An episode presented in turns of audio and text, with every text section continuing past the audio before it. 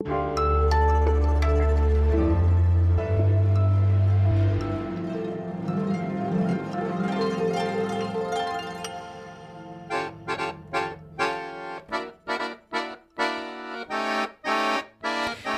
schräg klingt das, ganz genau. Und was die Geschichte hinter diesem schrägen Song ist, das hören Sie heute am Ende von diesem Was jetzt Update von Zeit Online. Also Cliffhanger, bleiben Sie dran. Vorher geht es um ernstere Themen, nämlich um die russische Verstaatlichung des Atomkraftwerks in Saporischschja, um Europa, das heute in Prag Einigkeit demonstriert und um die Literaturnobelpreisgewinnerin. Ich bin Elise Landschek und Redaktionsschluss für diesen Podcast ist wie immer 16 Uhr. Wer alles zu Europa gehört, ist ja immer wieder auch Auslegungssache. Beim Eurovision Song Contest zum Beispiel werden ja auch immer wieder Länder außerhalb Europas eingeladen, weil sie sich Europa irgendwie verbunden fühlen. Und genauso ist es auch bei dem Treffen der neuen europäischen politischen Gemeinschaft in Prag heute. This meeting this will be an important meeting because uh, we share the same continent and we face uh, the same challenges. Das war Charles Michel, der Präsident des Europäischen Rats, heute in Prag. Aber das mit dem Kontinent, das darf man vielleicht auch nicht so eng sehen, denn eingeladen sind die Staats- und Regierungschefs der 27 EU-Länder, aber auch die der Beitrittskandidaten Ukraine und Moldau, außerdem von Georgien. Die britische Premierministerin Liz Truss ist dabei, genauso wie der türkische Präsident Erdogan, geografisch nur so halb ein Europäer. Interessant wird sein Aufeinandertreffen mit Politikern aus Griechenland und Zypern werden. Und die Vertreter der beiden verfeindeten asiatischen Länder Armenien und Aserbaidschan sind auch dabei. Das Ziel dieser besonders großen Runde ist dabei ganz klar. Bundeskanzler Olaf Scholz fasst es hier nochmal zusammen. Es geht nicht darum, eine neue Institution zu schaffen mit Verwaltung, Bürokratie, sondern es geht darum, dass ganz konkret die Staats- und Regierungschefs, die Staats- und Regierungschefinnen miteinander sprechen. Und dieser Charakter sollte auch beibehalten werden. Denn ich glaube, das lebt davon, dass man sich auf diese Weise miteinander trifft, dass viele zusammenkommen können, das ja wichtig ist dafür, dass wir gut miteinander in die Zukunft kommen. Der Gipfel soll ein Zeichen der Geschlossenheit an den russischen Präsidenten Putin senden. Trotz Feindschaft und trotz ideologischer Gräben zwischen einigen Staaten soll die Botschaft sein, Europa lässt sich nicht spalten. Sehr viel Symbolpolitik also. Es soll in Arbeitskreisen und Gesprächsrunden aber auch konkret werden. Es geht dabei zum Beispiel um die Frage, wie die Ukraine weiter militärisch und politisch unterstützt werden kann. Außerdem um die Energiekrise und die aktuellen Rezessionsängste. Morgen folgt dann nochmal ein informeller Gipfel, an dem nur die Vertreter der 27 EU-Länder teilnehmen dürfen. Während die Ukraine versucht, die von Russland annektierten Gebiete zurückzuerobern, schafft der russische Präsident Putin weiter Fakten.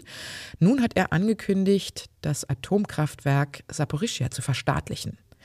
Mal kurz zur Einordnung, was das bedeutet. Russland kontrolliert das AKW faktisch schon seit März, als die russischen Truppen im Zuge des Angriffskriegs große Teile der Südukraine besetzt haben. Bislang haben immer ukrainische Techniker den Betrieb des AKW sichergestellt und sollen das jetzt auch weiter tun, aber verstärkt unter russischer Aufsicht. Und die Mitarbeiter des AKW Saporischschja haben immer wieder von Entführungen und Folter durch die russischen Besatzer berichtet. Diese haben wohl immer wieder versucht, die Beschäftigten einzuschüchtern durch Schläge oder andere Misshandlungen, um sie dann dazu zu bringen, das Kraftwerk am Laufen zu halten oder auch um jene zu bestrafen, die ihre Unterstützung für Kiew ausgedrückt hatten.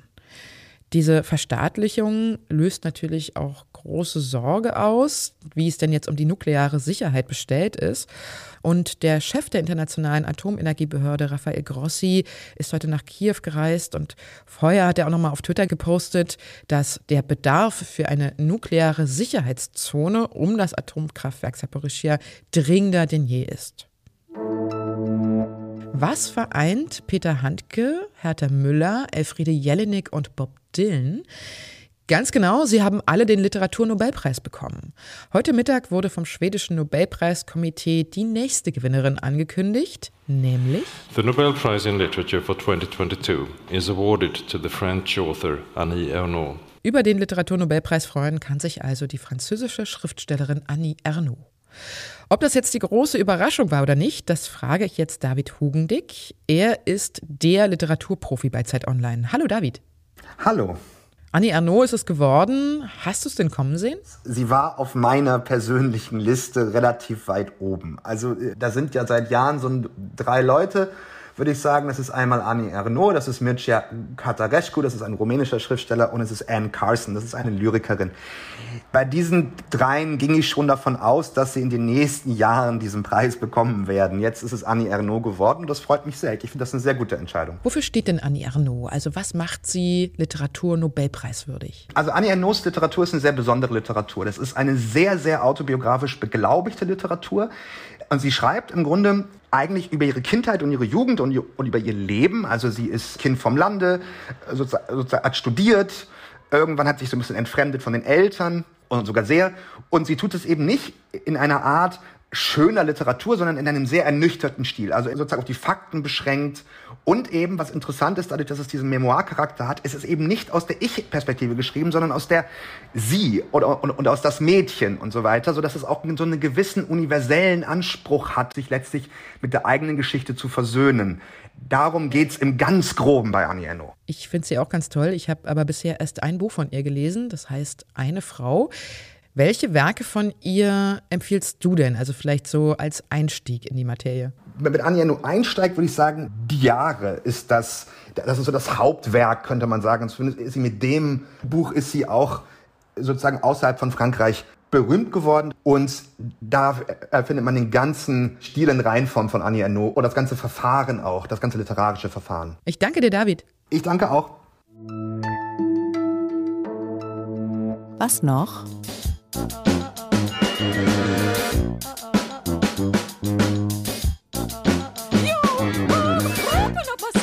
Klingt schrecklich, soll auch genauso sein, denn das war der Most Unwanted Song, also ein Song, der aus Elementen besteht, die Menschen am allerwenigsten mögen.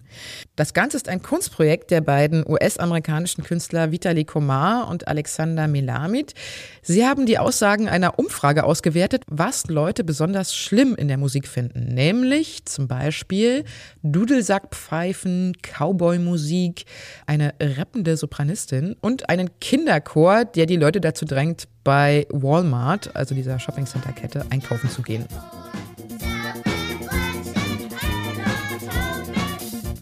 Und genau daraus haben sie dann zusammen mit dem Komponisten und Produzenten Dave Soldier im Jahr 1997 schon einen mehr als 20 Minuten langen Song gestrickt. Also extra besonders lang, denn auch das war so ein No-Go-Kriterium für die Hörerinnen und Hörer. Ganz ehrlich, ich finde den Song gar nicht so schlimm. Ich finde ihn eher ganz schön lustig.